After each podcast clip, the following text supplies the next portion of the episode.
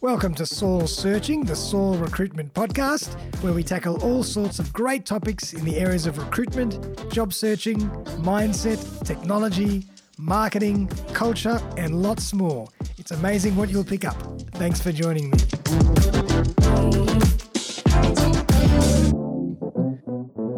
Well, welcome back, everyone. Another great episode of Soul Searching, the Soul Recruitment Podcast. It's our tech series part four and I have the fantastic Jonathan Dowdle in the house. How you doing, Jonathan? Very well. Thanks for having me on, Darren. Have I pronounced your name correctly? You you have you did you did a really good job. Oh, there you go. I did it. Well done. but for everybody out there, we're going to tackle a very interesting topic and a topic that's more and more pressing every day: ethical hacking and its place in this cybersecurity conscious world. So, Jonathan is a penetration tester and cybersecurity professional with over 20 years' experience in the industry.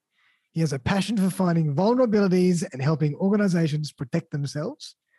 Jonathan has worked for a wide range of industries over the years and performed penetration tests, large and small, both as an internal resource and external consultant. So, welcome again to the show, Jonathan. Thanks. It's great to be here. I've seen some of your your previous guests, so I feel like I've got uh, big boots to fill today. Oh no, man! This is going to be one of the most probably the most well received uh, episodes because everybody is just obsessed with cybersecurity and hacking, and it's just the buzzword right now. Yeah, no, good stuff. Yeah, it's uh, it's it's definitely just grown in, in popularity. It, it just doesn't seem to be stopping at all, and um, no. yeah, it's just increasing and increasing, and um, yeah, it's uh, yeah, may, may you live in interesting times, right? Yeah, I mean, and you know, let's jump in. I kind of want to get to know how you fell into testing and hacking. Or actually, before we do that, am I right in assuming that ethical hacking and penetration testing are the same thing? Yeah, pretty much. Um, it can be uh, a very interchangeable um, set, set of terms. Um, it's it kind of falls under the, the banner really of of uh, offensive testing, and there's definitely uh, a number of kind of um, uh, subcategories of that that handle different things. But penetration testing and ethical hacking, in my opinion, can be very interchangeable things. Great, awesome. So I can use them freely. Yeah. But I'd love to kind of get to know how you fell into this world, how you became a hacker, and why you love it so much. Well, I kind of I was thinking back, and uh, I'm not too sure who to, who to blame first for it. It was either uh, Matthew Broderick for uh, his role in War Games. Yep. Have, have you seen that movie? Is that a movie? I haven't, no, but I've definitely heard of it. Yeah, I, I feel like probably um, every tester or everyone in, in the industry of, of my age has probably seen that movie. Maybe some of the, the newer people wouldn't be aware of it, but yeah. it uh, it came out in the mid '80s, and um, it was uh, you know it, it kind of was was very impressionable for me because despite the fact that the movie was just kind of quite fantasy based, it did actually introduce some uh, very real concepts like the idea of uh, of war dialing, which is where at one point he had set up uh, his modem to dial a you know block of numbers looking for other modems with other computers on the end. And that was a very uh, legitimate hacking technique still used up until maybe you know 2005 kind of ish. And um, uh, it's, it's something that I've, I've done in uh, a number of engagements. And um, it, that definitely introduced me to uh, the idea that there was a world kind of beyond, uh, you know, what, what, I was aware of, because you're going back to a time when there was no internet or anything like that. That's right. And um, uh, I think probably the other second uh, person that that uh, really kind of piqued my curiosity with the whole thing was uh, Kevin Mitnick. Does that name ring a bell with you? Yeah, doesn't it? Yeah. So he back in the in the mid '90s, he was um, somebody who came to the attention of the FBI because um, he was hacking into, uh, as, as he says, Fortune 500 companies. And he ended up going on the run. And you kind of think if you're running from the FBI, you probably want to keep your head down, keep a low profile. But he didn't. He kept hacking into organizations. And this had hit the news at home. And I can remember listening to it on the radio. Like there was periodic updates going on. Maybe every couple of weeks you'd hear about this guy and what he'd been up to.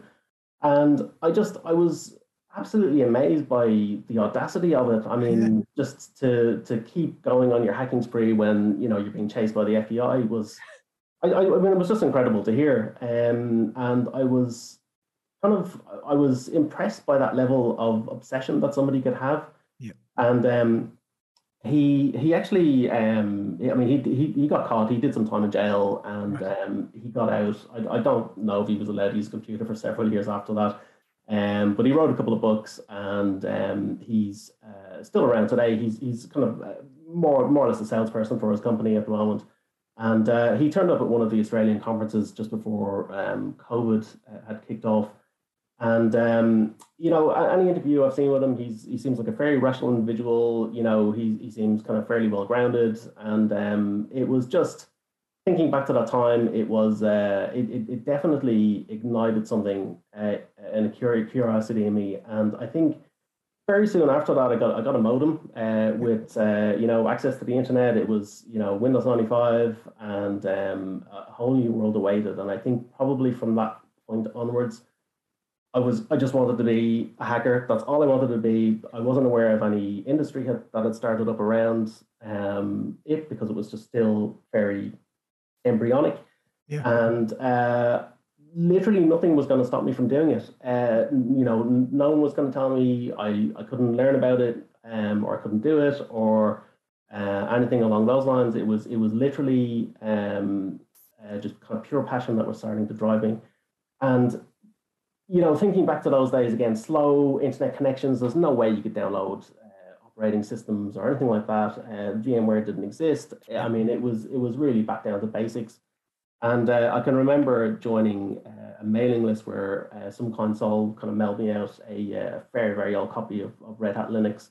you know, li- literally turned up my doorstep in a in an envelope, and I installed that. And again, everything was just a hard slog trying to get everything up and running and um, that was just complete immersion in linux then so invariably you just had to learn about it as you, you went along and um, yeah i, I think uh, from, from that point onwards there was uh, yeah my, my, my interest was there it was just absolutely unbreakable and i'm kind of happy to say you know um, 20 25 years on it's it's still it's still going strong um, i still i still have that uh, that passion for it so um, yeah, I, I know. Why, why do you think that is? You, you can, do you like kind of pushing the boundaries, or do you like doing something a little bit more risque? What is it about hacking that there's, makes it so attractive?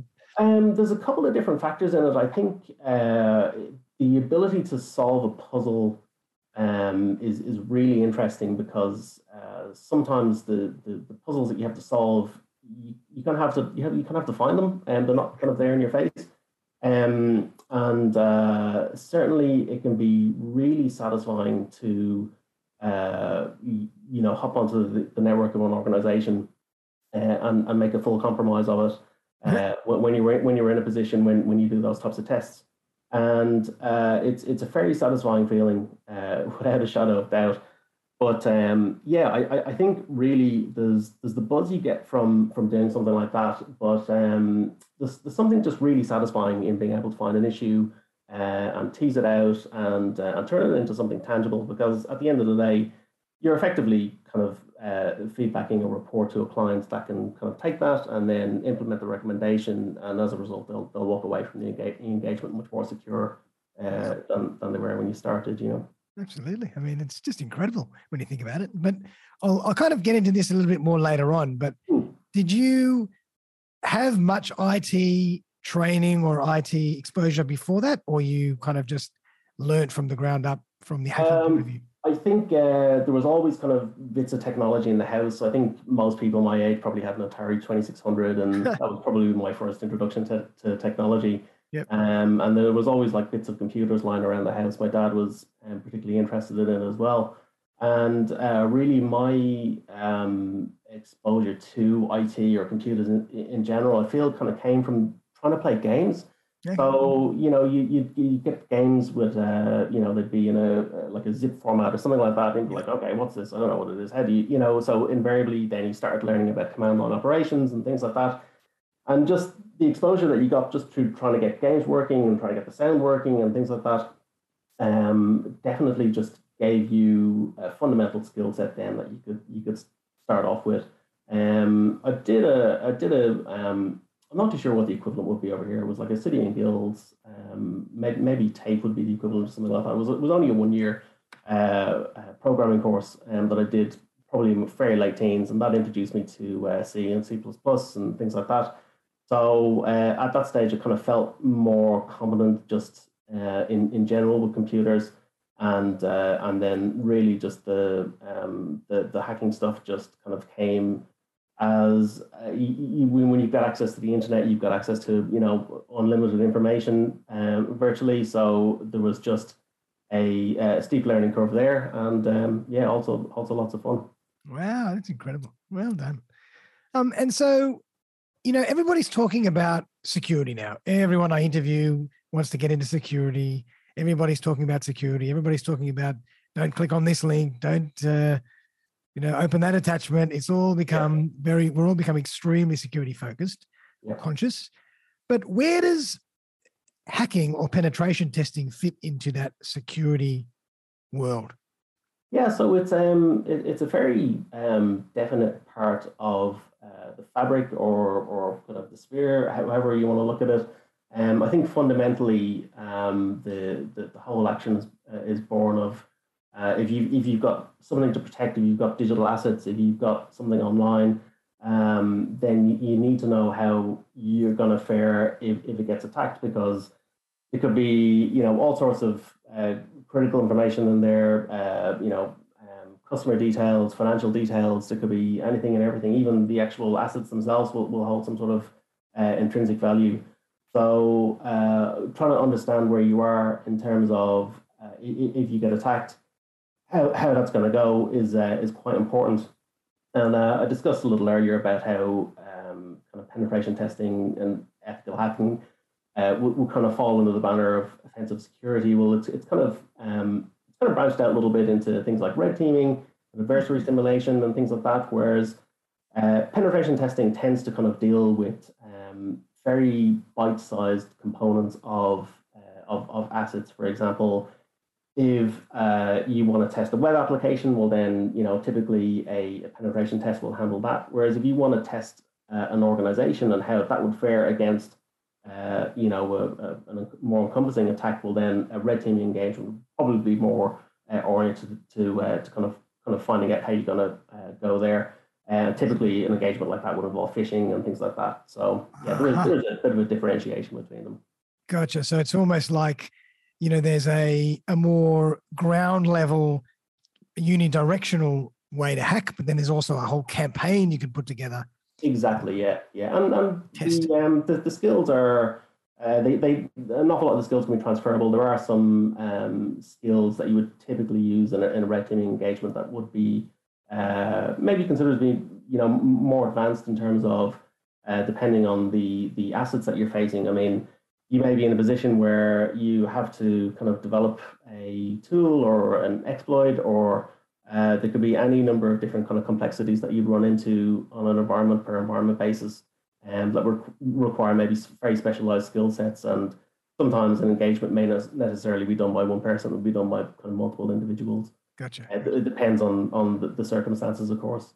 Yeah, okay. um, but that's kind of really how it fits in. Um, i mean the the other side of the coin really is that the defense side and i guess the, the kind of there really is two two sides um, offensive and, and defensive there's a couple of then kind of ancillary um, things that kind of come into the picture as well that, that kind of comp- complement one or the other.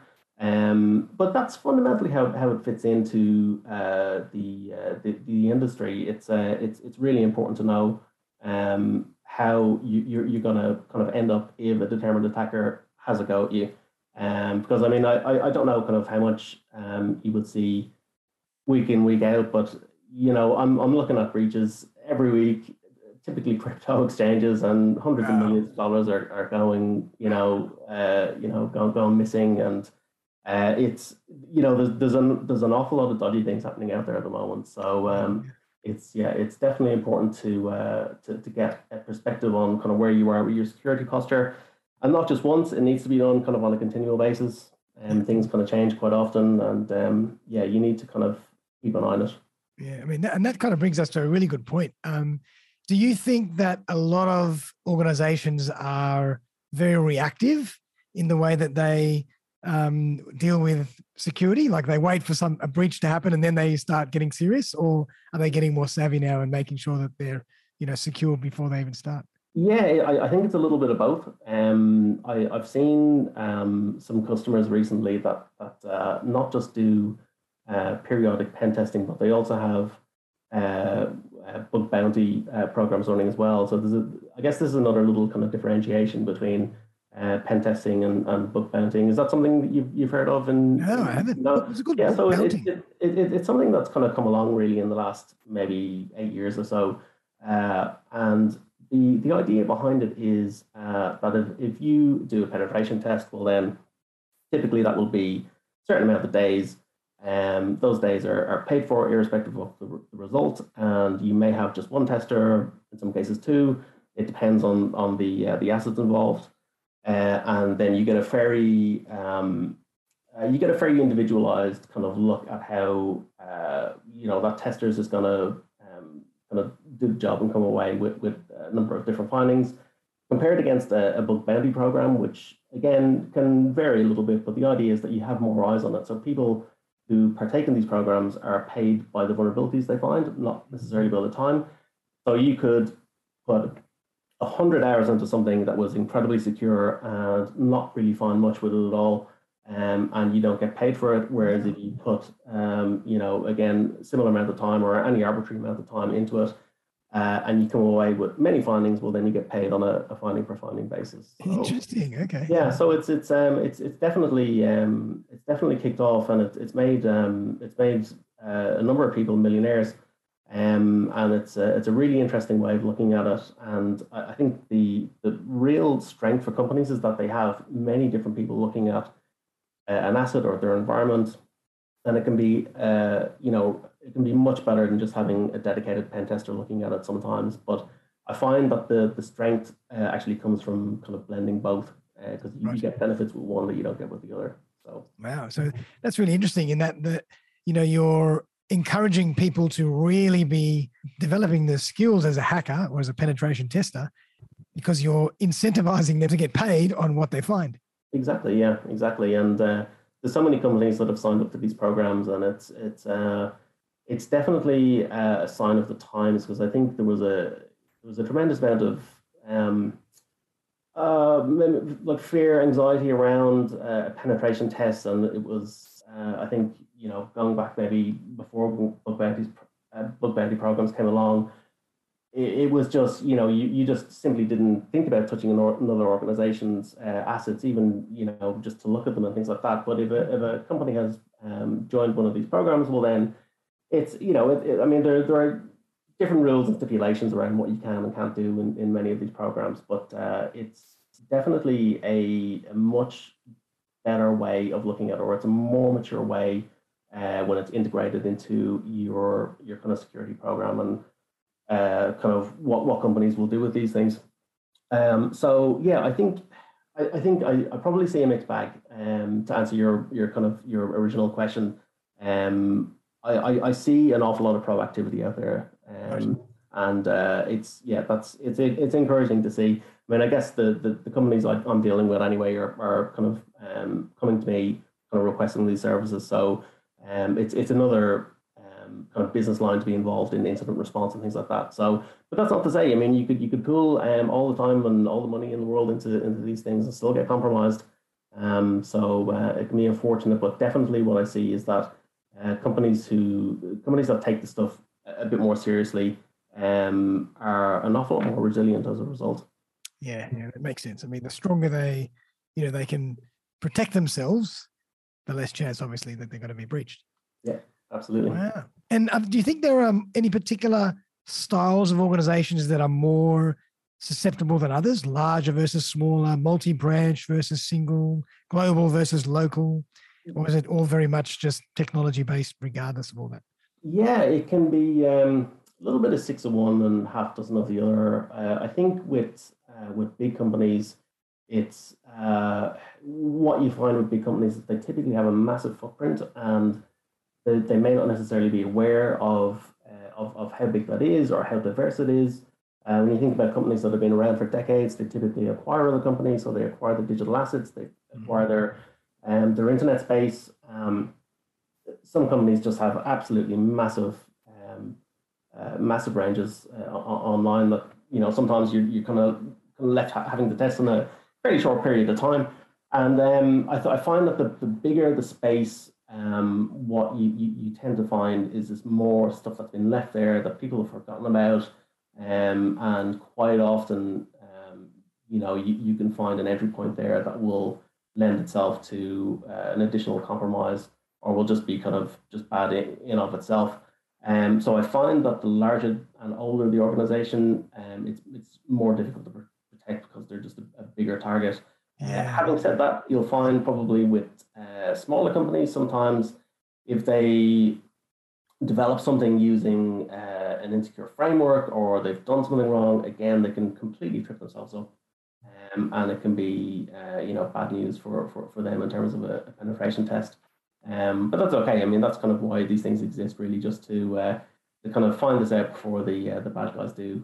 And um, yeah, it can be uh, it, it, it can be eye opening sometimes, and it's it can be difficult to kind of put a finger on uh, precisely kind of what would be uh, you know typically a more kind of insecure environment. So you never really know until you see it. Yeah, and that's, it kind of reminds me of like in the movies, you know, like they find that one little access point that that old something that nobody even remembers. It was so long ago, et cetera, et cetera. So it kind of um, brings up a good point in that when you're developing your systems and you're progressing your, your IT systems, it's so important to keep track of exactly where you're at at the moment so you don't kind of band-aid things on top of the other and then you start yeah. forgetting about what's happened to the layers underneath and how they're exposed that's it and uh, I've, I've seen before where um, external assets trying to even find out company can't even find out who owns them. You know, it's uh, it, it can be just such um, companies can just get themselves into into such a state uh,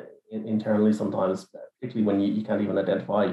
Yep. Uh, you know who owns what and who's responsible for what. Uh, you know, in an external perimeter, like it's pretty important. So um, yeah, there's there's definitely some companies definitely have quite a bit of learning to do. Wow, that's fascinating. Um, and you mentioned you touched on earlier that sometimes these projects can be quite um, short, but mm. what's the general length of a hacking or a penetration testing project, or is it really just depending on the situation? Yeah, it it, um, it really depends on the situation, and you'd probably be surprised to kind of maybe hear that it, typically an engagement might last between five and ten days, and that's for uh, you know very uh, specific quantities of of, uh, of, of assets that have been pre-scoped. Um, so like one thing that, that um, has happened with penetration testing over the years, it's become kind of very streamlined. And if you were to go to 10 different organizations and ask them for a quote for pen testing in terms of uh, time and you describe the assets, um, you know, as, as they're presented, you'd probably get a very similar timing because um, uh, at the end of the day, there's a, you can't kind of put an infinite amount of time into these things primarily because there's a cost associated with it. Companies have the budgets, and um, the other thing is if you've got uh, individuals looking at these things, uh, there's a kind of a point that you get to where it's just a point of diminishing returns. Yep. People being people, they get tired. Sometimes they get, um, you know, they, they, get frustrated or burnt out, but they they certainly come to a, a, limitation where they can probably only go so far in this particular um, instance. So if you look at something like, uh, I mean, primarily kind of what we would be testing you know, day and day, would be web applications, web services, mainly due to the fact that uh, they're so prevalent. I mean, it's, it's pretty much in everything we do, um, and um, it's it's basically uh, yeah a case of that you can spend a kind of you know like a five days, ten days, something like that. It's it's it's enough time really to kind of get a feel for how the application um, or the environment is going to perform uh, in terms of kind of the testing that you do you can generally, I mean, if you, if you start kind of pulling the thread and it's just issue after issue, well, then you identify that there's, there's issues way beyond kind of what the pen test is going to, um, yep. you know, basically going to going to provide for you. But uh, typically, yeah, it's it's it's a good opportunity for for companies, uh, particularly if, if, I mean, many of the companies I, I deal with have kind of been through kind of before anyway. Um, and uh, yeah, it's a good opportunity just to uh, have a fresh set of eyes on it. And um, basically you can you can often find findings uh, that may have been found kind of not, have been found last year or the year before. And um, yeah it's uh, that kind of i think i think it's just uh, that relatively short sharp um, pen testing window done periodically is, is probably the best way uh, for companies to approach it. Yeah so they kind of as you say there seems to be this general um, best practices framework for how long a pen test should take. But at the same token, if someone really wants to get access to something and they mm. have unlimited time and resources, yep. they might find a way. Yeah, absolutely. Um, and uh, just as you mentioned that, there's uh, there's there was a really uh, interesting synopsis of a of a hacking attempt that uh, I read a couple of years ago. I, I really enjoyed reading it. It was a it was a an Italian company called Hacking Team, right. and uh, I, I'm pretty sure if memory serves me right, they were targeted because they were doing um, kind of very nefarious, uh, kind of semi dodgy things with uh, different authorities that involved. Hi guys, just a quick message. I'm always on the lookout for engineers in the managed services space across Australia support engineers, systems engineers, network engineers, and solution consultants. I only work with the best companies that are going places, really value their staff, have great techs, and offer stacks of training and other benefits. Up to $1,000 for successful referrals. Who do you know? Feel free to give me a buzz 0414 659 800. But right now, back to the conversation. Um, you know, eavesdropping on, on different people's devices and things like that. Wow. But uh, uh, a hacker took, uh, you know, quite quite a big exception to that, and uh, he he uh, broke into them, um, broke into their environment, deleted all their data, uh, caused absolute chaos for them, and uh, he, he did a write up on, on how how he did it, and it was it's it, it was it was so beautifully done. You know, I mean, obviously the fact that it was uh, high, highly illegal is, is, is one thing, but uh, reading the synopsis and, and how he approached it was yeah, definitely a really interesting read, and it's, it's a primary example of uh, if, if somebody wants into your organization or into your network badly enough, they're probably going to do it, um, and uh, you just don't want to come across that that individual with a and bear in mind that the person who did that, you know, had a very very high skill level, like exceptionally high. Yeah. Um, but it's uh, definitely a well worth read if um, if uh, any of your listeners want to check it out. It's uh, probably just uh, Google for a hacking team uh, compromise walkthrough or something like that. Fascinating. it's great. It's, it's, scary at the same time when you think about it. Yeah, yeah, it is. It really is. Um, you know, kind of, you know, nowhere is safe. Um, yeah. It's uh, you, you can do all you can do is your best to protect yourself. Um, yeah. And uh, follow best practice and uh, and uh, you know just uh, keep good security uh, hygiene as best as possible. But uh, yeah, you know, look, there's, there's there's certainly a bit of luck involved in it as well. Wow, that's crazy. Um, and I mean, in, from in terms of being a you know a penetration tester or a hacker, what are the skills, the mindset, the tools that you generally need um, to be successful? Yeah, I think um, there's there's an awful lot that kind of comes down to um, how you approach um, learning and uh, your your desire to work on something until you've you've uh, you, you kind of come to the end of it. Um, I, I kind of feel like you have to be comfortable with failure because it's mm-hmm. it feels like sometimes every little micro thing is just failing and you, you basically just have to kind of keep working at that until you get a success and yeah. Some jobs are easier than others, but um, certainly sometimes you might find that you, you spend a significant amount of time simply just trying to get the application to work or something, you know, to, to get installed or something like that. Right. That in itself can be a very, very frustrating uh, experience, particularly when you're, you're, you know, you're on the clock. Yeah. So, um, and you know, that's even before you start testing. So you, you need to be, um, you need to be something somebody that's not kind of frustrated easily. Yeah. Um, and I think um, having a, having a mindset like it's a like a, you just you have to have that kind of I want to succeed mindset. Yep. Um, and I think there's there's a couple of things in and around that which are uh, very important to uh, to have if you if you want to be successful in, in the business. But uh, I think um, that coupled with with good technical skills is, is definitely a you know it, they're the kind of two sides of the same coin basically. Um, and that's something that you need to kind of um, keep working at. Um, it's you're almost kind of working in an infinite space. Like if, even if there was no more technology, there was no more advances. Even just if kind of things cut off today, and you pretty much just had what you had to kind of work with, you could very easily spend the rest of your life just immersed in in kind of what we have currently. Yeah. So what you find is that then there's there's different specializations where um, you know some people will have a preference for you know mobile application testing, or some people have a preference for um, internal testing and things like that. And um, uh, you, you'll find that it's just the, the kind of the technologies and the, the length and breadth of everything is just too much for you know typically one of person to, to manage. So you uh, you have to look for kind of sub expertises in in these areas. Yeah, yeah, and I suppose I'm sure that hackers in one area will know hackers in another area, and you know you're kind of have a camaraderie then people that you can refer for different specialities. Exactly, yeah. And there's a tremendous amount of information out there on you know on, on anything and everything, and uh, even within organizations that have pen testing teams and, uh, and, and kind of, you know armies of, of consultants, there's always somebody who has specialized in something maybe that that uh, you haven't, and you can um, you know you can tap them on the shoulder and uh, and uh, try and and uh, get as much information out of them as you can. Sometimes you're in a position where you, you do have to learn really quick um, and uh, sometimes that, that works out and you know sometimes that doesn't.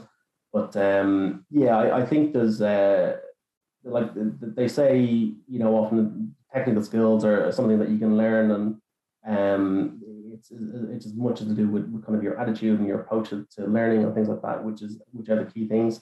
Um, and uh, yeah I think I think if you've got the passion for it, you'll you'll know about it, and then kind of everything else, uh, I feel kind of you know comes after that just as a, as a consequence. Yeah, yeah. So you'll be passionate about it. You'll be resilient. You'll be patient. You'll have yeah. good technical skills. You'll continue to develop your skills. Be inquisitive as to what tools and technologies are out there that might do things in a different way.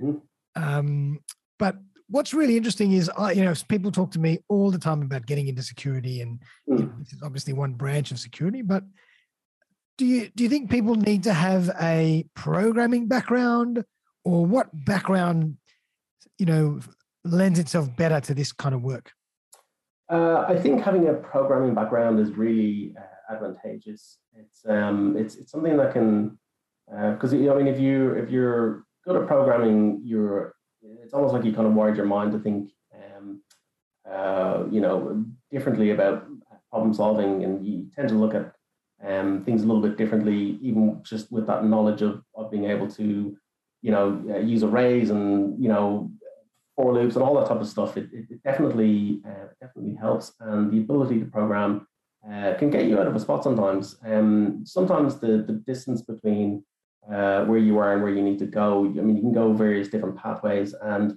sometimes the ability to program will, will open up um, an opportunity that would mean that you have to go a, a, different way in a test if you didn't have that ability. So it's it's really it's really beneficial, but it's it's not necessary, but it's something that I would definitely recommend. And it's it's great to see uh, programming as being you know I mean it seems to be kind of a very fundamental thing in terms of yeah. Uh, you know IT degrees and cyber and uh, you know everyone's doing a bit of Python or whatever. Yeah. Um, and even like a, a, little bit can go a long way. So it's it's definitely uh, advantageous to have. But uh, I think if you've come from, uh, I've, I've seen people that, that, come from IT disciplines, and uh, if they if they have some sort of like networking background or Active Directory background or or, or even cloud, um, they they can come up to speed a, an awful lot more quicker than um, somebody who's is just coming in fresh. Because I think before you even think about security, you need to start thinking about building fundamental IT skills, how to manage uh, operating systems, you need to be really kind of comfortable in that space. Not necessarily an expert, but you just need to be really comfortable. Um, and one of the things that you know is you just you need to be uh, you need to have the ability to kind of fend for yourself and uh, kind of start to, to kind of resolve issues yourself, and it, it becomes um, a very individual thing then, um, because it's, it's not that there isn't a community of people there that are there to help you, but I kind of I feel like it's like uh, learning a musical instrument or a language or something like that. You can yeah but you still kind of need to do it yourself. Yeah. Um, and uh, I, I, think security or pen testing in that, that respect is, is kind of very comparable. Yeah, that makes a lot of sense. I mean, and a lot of people always, you know, say, you know, what's the best way for me to get into security or, um, you know, move into this area? And I always say, look, from what clients have told me and other people have told me, is that you have to have a good grounding and understanding of general IT or general infrastructure and applications before you start worrying about how to break into them or secure them and et cetera, et cetera. Um, so I suppose it's a bit of a combination of both. It's gain your skills, you know, in the industry from the ground up in whichever discipline, whether it's programming or uh, infrastructure, but then have a bit of a, a passion and, a, and do a lot of work on your own to explore the hacking and the programming side of things so that when you're ready, you can make that transition. Would that be correct? Yeah, absolutely. Um, and, and there are um, disciplines within cybersecurity that are non-technical as well. Like so, you, you can look at um, uh, GRC, which is uh, governance, risk, and compliance, um, or things like security awareness, which um, don't necessarily have the, the reliance on um, technology skills. It, it, it does it does really help, um, and I, I don't want to kind of um, brand them as being, um, you know, like, I mean, you still you still do need to have a high level understanding of what's going on, uh, preferably. Um, but uh, yeah, for, for anything in, in the technical domain, it's and because it's like the any of the uh, the technical disciplines in, in cyber, like you could be a very very competent pen tester, but it doesn't necessarily mean that you could swap into a blue team role where you're working on the defensive side, mm-hmm. or it doesn't necessarily mean that you could uh, swap into a forensic role where you're you're doing something like that. And even though there's overlaps within those skill sets, um, there still is a learning curve uh, to move from one into the other, and it could be you know significant enough in some cases. So if you if you want to move into cyber, um, I would also suggest trying to work out where you kind of would be best placed, because um, uh, I mean you could end up spending a bit of time there and decide you don't like it, and that's absolutely fine. One of the things I'm hearing from uh, specialist recruiters in the area is uh, that for every 10 people that um, they, they, kind of see coming through uh, you know, cyber uh, qualifications is that uh, maybe about eight or nine of them want to get into the pen testing space. Mm-hmm. And um, that also kind of on the other side, those types of jobs seem to account for maybe about 10% of, of current kind of open cyber roles. So uh, there seems to be kind of a, you know, a, like a, I don't know, a kind of weight on one side, but there's a, um, you know, a, maybe a, an availability uh, on the other side, availability issue on the other side. So um, I kind of get the impression that maybe there's an awful lot of people who, who want to maybe get into that uh, type of role where they're not kind of fully aware of, of what goes on yeah. on a day by day basis because it could be very boring for some people. But I get the impression that uh, some people think that it's like watching an episode of CSI Cyber where you know there's you know two people hacking away on the on one keyboard and things like that. It's yep. you know it's uh, a, a, an awful lot of the job can be very very uh, you know seemingly mundane and yeah, very process driven and very yeah. uh, a lot high attention to detail and very methodical really. That's it. Yeah particularly when it comes time to writing reports. I mean you can invest an awful lot of time in reports and uh, you know there's all sorts of meetings you'll have to attend for one reason or another. And yeah, um, yeah it's it's it's a side to it that really isn't um, that kind of visible and, and unless you, you kind of try to kind of immerse yourself in, in it to, to, to some degree. Um, but I, I think if you uh, if it's an aspect of the business that you want to get into, I think you'll kind of you'll know uh, whether you'd be you know best suited to it or not or, or not. Um, I kind of I kind of feel like it's one of those in- industries. Um, but I think in order to make yourself stand out, uh, there's an awful lot of people that, that want to get into the, the industry to make yourself stand out. Typically, what you'd want to do is um, basically try your hand at, at bug bounty um, uh, programs. You can simply just sign up to these um, uh, bug bounty programs. There's an awful lot of public ones, and then you can basically kind of start your journey there. There's plenty of online platforms like Hack the Box or Pentester Lab that are um, yep. that are really good um, for uh, basically just kind of cutting your teeth. Um, they're fairly inexpensive and they'll give you a good opportunity to, to really just kind of get your teeth into uh, genuine kind of hacking problems that are, are just kind of contrived. And some of them, you know, some of them are, are more realistic than not. Yep. They'll they'll if you if you kind of keep at them long enough, they'll they'll basically um, up your skill set, and you'll uh, definitely see yourself improving as you go along. Yeah. Um, and then there's just plenty of online resources to uh, to follow as well. But um, I think, uh, and it's it's something that I noticed that you concentrate on an awful lot is soft skills, yep. uh, which I think is massively important like the ability just to you know get in touch with somebody over LinkedIn or even pick up the phone, um, you know, go out for a coffee with somebody, um, and uh, go to conferences as well. Now that they've started back up, I think is a really important. You like you need to network, and yeah. I think you need to be authentic about it as well, not not be um, uh, you know not simply kind of uh, trying to I don't know uh, rub somebody the wrong way or uh, annoy them by getting in touch with them. I think I think there's a certain kind of again, I guess it kind of falls into the whole soft skills domain. Yeah, but uh, I, I, think finesse in how to approach people. Yeah, exactly. Yeah, exactly. Um, so so people don't think you're trying to, I don't know, just get something out of them and um, and, and off you go. But uh, yeah. I mean, I think um, I think if, if, if kind of you combine those skills with motivation, uh, visible mo- motivation, and um, uh, you know a bit of kind of salesmanship, uh, kind of winning yourself. I think I think it'd be a good way to get into the industry, no doubt about it.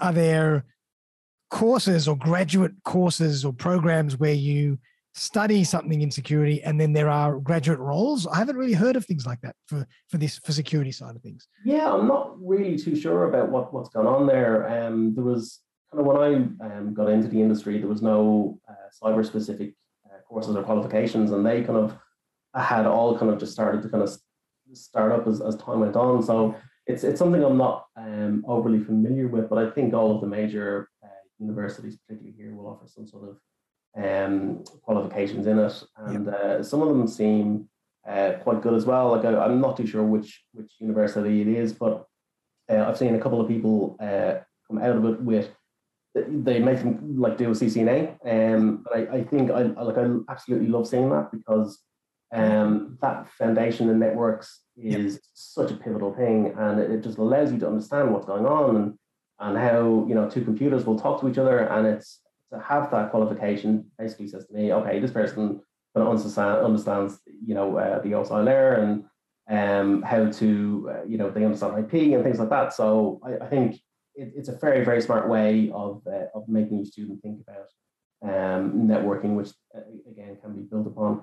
And uh, yeah so I'm not too sure what's what's happening there in terms of uh, of qualifications. It's not something I've ever looked into but um, I think uh, it, it's I, I hear that like if, if you come out with a with a with a cyber qualification, it doesn't necessarily mean that you'll have an easy time finding a job as well. Um, yeah. I think the industry has been uh, under a reasonable amount of scrutiny because um, it, I guess it depends on, on how you define an entry level job, but um, I, I, think there's yeah there's, there's definitely been uh, like a bit of flack heading the industry's way in terms of um, employing people w- without experience or without um, you know enough experience. And from the business point of view, I can kind of see it because you know at, at the end of the day, if you've uh, taken somebody on board, they may not stick around. They may you may invest a couple of years in them. You know, like for something like pen testing, I, I think you, would almost need to give it kind of five years before you can kind of come up to speed you can be wow. left alone to um, to uh, to basically engage with a client, to uh, perform most tests, um, to kind of you know hold your own in the next meeting. Sometimes you can you get involved in kind of very uh, political situations uh, on, on the client side where they either don't like the severity of the findings or you know there's something along that. So you, you kind of have to be able to kind of um, uh, you know speak for yourself and, and hold your own and um, there's an awful lot of those kind of soft skills that come with it as well. And I think uh, I think I think it's a reasonable amount of time before uh, you, you definitely be left to your own devices. So I can kind of see if uh, you know when somebody comes fresh in the door, well, I guess they kind of have to shadow people up until a point where uh, they can kind of stand on their own two feet. So I can kind of see it from the company's point of view as well. But having said that, I mean, not just like the uh, the the expenditure in cyber is going up and up and up. So um, you know, there's, there's really, I guess there's there's fewer excuses for it now. But uh, I think if I was a candidate, I would definitely try to uh, to differentiate yourself. And I kind of I kind of think it's a case of um, you know become what you want to be, and you'll be what you want to become. It's kind of like a, a funny way of looking at it, but I, I, think if you if you put yourself out there as somebody who's just committed to this, there's no question about it. You, you will start to differentiate yourself, and it will definitely make you more attractive to potential employers. Yeah, and I think that's really good advice as well for people to reach out to other people that are experienced in the industry through forums or, or events or webinars or you know communities etc um, on and off the web to really understand what's involved because a lot of people don't know enough about what they might be signing up for and i think you know any experience you can get or any insight you can get from someone who's been doing it for 20 years or so will allow you to really understand whether this is going to be the path for you yeah 100% it's yeah. um you know it's good it's good to talk and um uh, some people are more more amenable to, to it than others. Um, I'm, I'm always kind of very open to talking to people um, about it. At least I think I am.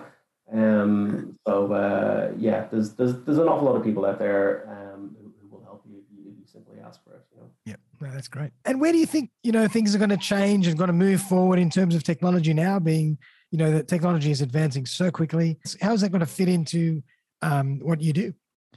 Um, I think that uh, like that there's always it always feels like there's a steep learning curve with this stuff, and uh, I think you know sometimes even on an engagement by engagement basis, you, you'll you'll learn something that you didn't know previously. Yeah. Um, and then when you, you start to kind of introduce uh, kind of you know macro technologies, like for example, uh, when I arrived in Australia, maybe you know ten years ago, cloud wasn't uh, all that prevalent, and within those ten years, it's, it's really just started to to dominate. And um, I feel like kind of maybe mobile applications have done you know much of the same thing. And typically, what you'll find uh, are that um, some testers are kind of quite comfortable within their space um, and uh, they enjoy working within that space, and they won't necessarily um, be you know flexible enough to, to kind of take on something new, and that's fine. Um, you know, I, I think in my own opinion, different people have different opinions on it. I think you, you need to kind of eventually try to uh, become as as uh, specialist and generalist as you as you can be. Yeah, a bit kind of contradictory, but for example, I uh, I absolutely hated testing mobile applications. I I absolutely I just I avoided it like the plague, and I it, it, it eventually just kind of came, came around where these things are just so prevalent now that you, you don't really have much of a choice. So you just yeah. kind of have to get stuck into it. And um, I actually enjoy testing them now, and um, it's uh, it's it's kind of a like a fairly specialized field to get into in of itself. Because you're not just talking about one platform you're talking about android and ios and kind of you know whatever else is out there. Right. and um, you, you need to try to um, you need to try to to uh, to kind of cover as much of that space as you, po- as you possibly can which is like it's really difficult. I mean there's only a certain amount of hours in the day. Um, and uh, trying to continually kind of keep yourself uh, updated it's yeah it's, it's pretty tough. But uh, typically what you find with newer technologies is that somebody will be more amenable to kind of specializing in them because they get more experience in them and then eventually just that, that information starts to kind of um, you know proliferate and uh, the technology becomes normalized and eventually kind of we all catch up and, and kind of see where things are. Another thing that can help is that if there's big breaches um, in, in that particular technology or something like that it definitely help um, people to get interested in it and yep. um, yeah it's i mean it, it's not easy because uh, i think you're uh, you're battling against the human condition as well. We all like to be kind of in our comfort zones, and uh, yeah. it's it, yeah, it's sometimes it's not a space where um, you, you can kind of be happy, kind of sitting in your comfort zone. I think in technology, you know, if the, in particular, you just mm. can't stay in your comfort zone in general. No, it's just no, moving yeah, way too fast. Yeah, absolutely. Yeah. And um, yeah, I, I mean, it, it can be intimidating at times, and um, I think that's probably uh, one thing that it, it can be I think when you when you let something intimidate you like that, it, it can really affect how you approach learning about it. Um, so I, I think it's something you probably need to kind of keep on, on top of. Um, easier said than done.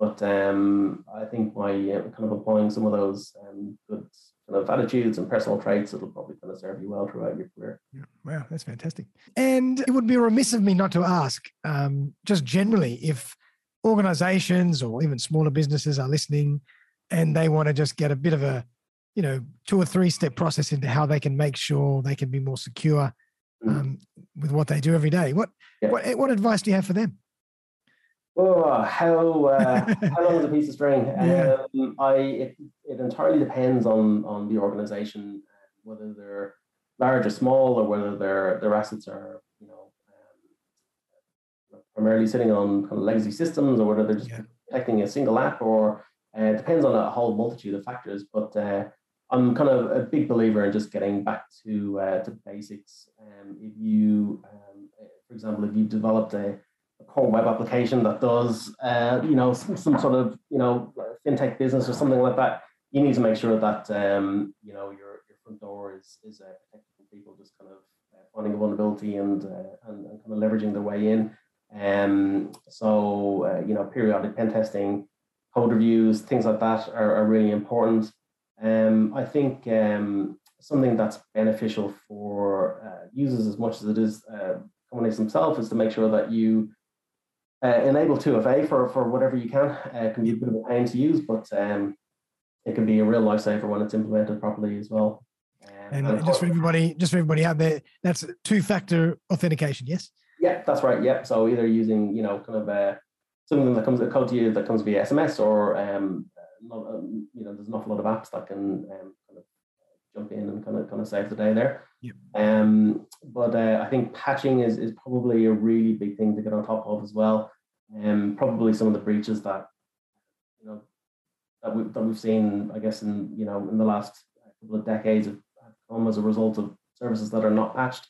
Um, so it's it's really important to, to make sure that uh, particularly anything externally facing, uh, particularly if it's a if it's a well-known service, make sure that there's no vulnerabilities in it and just keep on top of patching. So I'd probably say that as well. Um, but uh, kind of everything else, I'd probably tend to kind of look at it on a case by case basis. Um, obviously, making sure that um, you're using kind of secure non-default passwords is, is a key thing as well. But kind of like back to another point that I was making earlier about um, some companies not even being aware of of, of you know who, who the asset owner would be for a particular yeah. um you know uh, uh, for a particular server and their environment. It's yes, uh, you know everyone's kind of starting from a different position, so yeah, it, it, depends really on the uh, on on the customer. Yeah, certainly lots to think about. yeah, yeah, one hundred percent. Oh boy, yeah, wow. Well, I really appreciate that, Jonathan. That's sensational. You've yeah. certainly opened up my eyes um, to this world of you know security and penetration testing. My God, it's just another whole window, another whole world um, that's quite in depth. Um, but if people want to find a way to contact you and reach out, is there a best way to do that? Just um, I take get in touch with me on on LinkedIn. Um, just uh, mention the podcast. I'm, I'm always more than happy to uh, to connect with people and uh, and, and chat to them. Um, there's no issue there at all. Uh, kind of you know back to the soft skills thing. If you if you, if you send me a, a, random connect, I may not necessarily accept it, but if you add a nice little note in there, um, I'm I'm, I'm you know 99 times out of 100 I'm going to accept it. So, yeah, sensational. Uh, yeah, I'm more than happy to chat to people. So catch me there. Awesome, Jonathan. Well, I'll, I'll put your uh, LinkedIn um, handle in the uh, show notes for everybody. Yep. And really appreciate you coming on the show and spending your your time and you know sharing your expertise with us. It's been absolutely fascinating.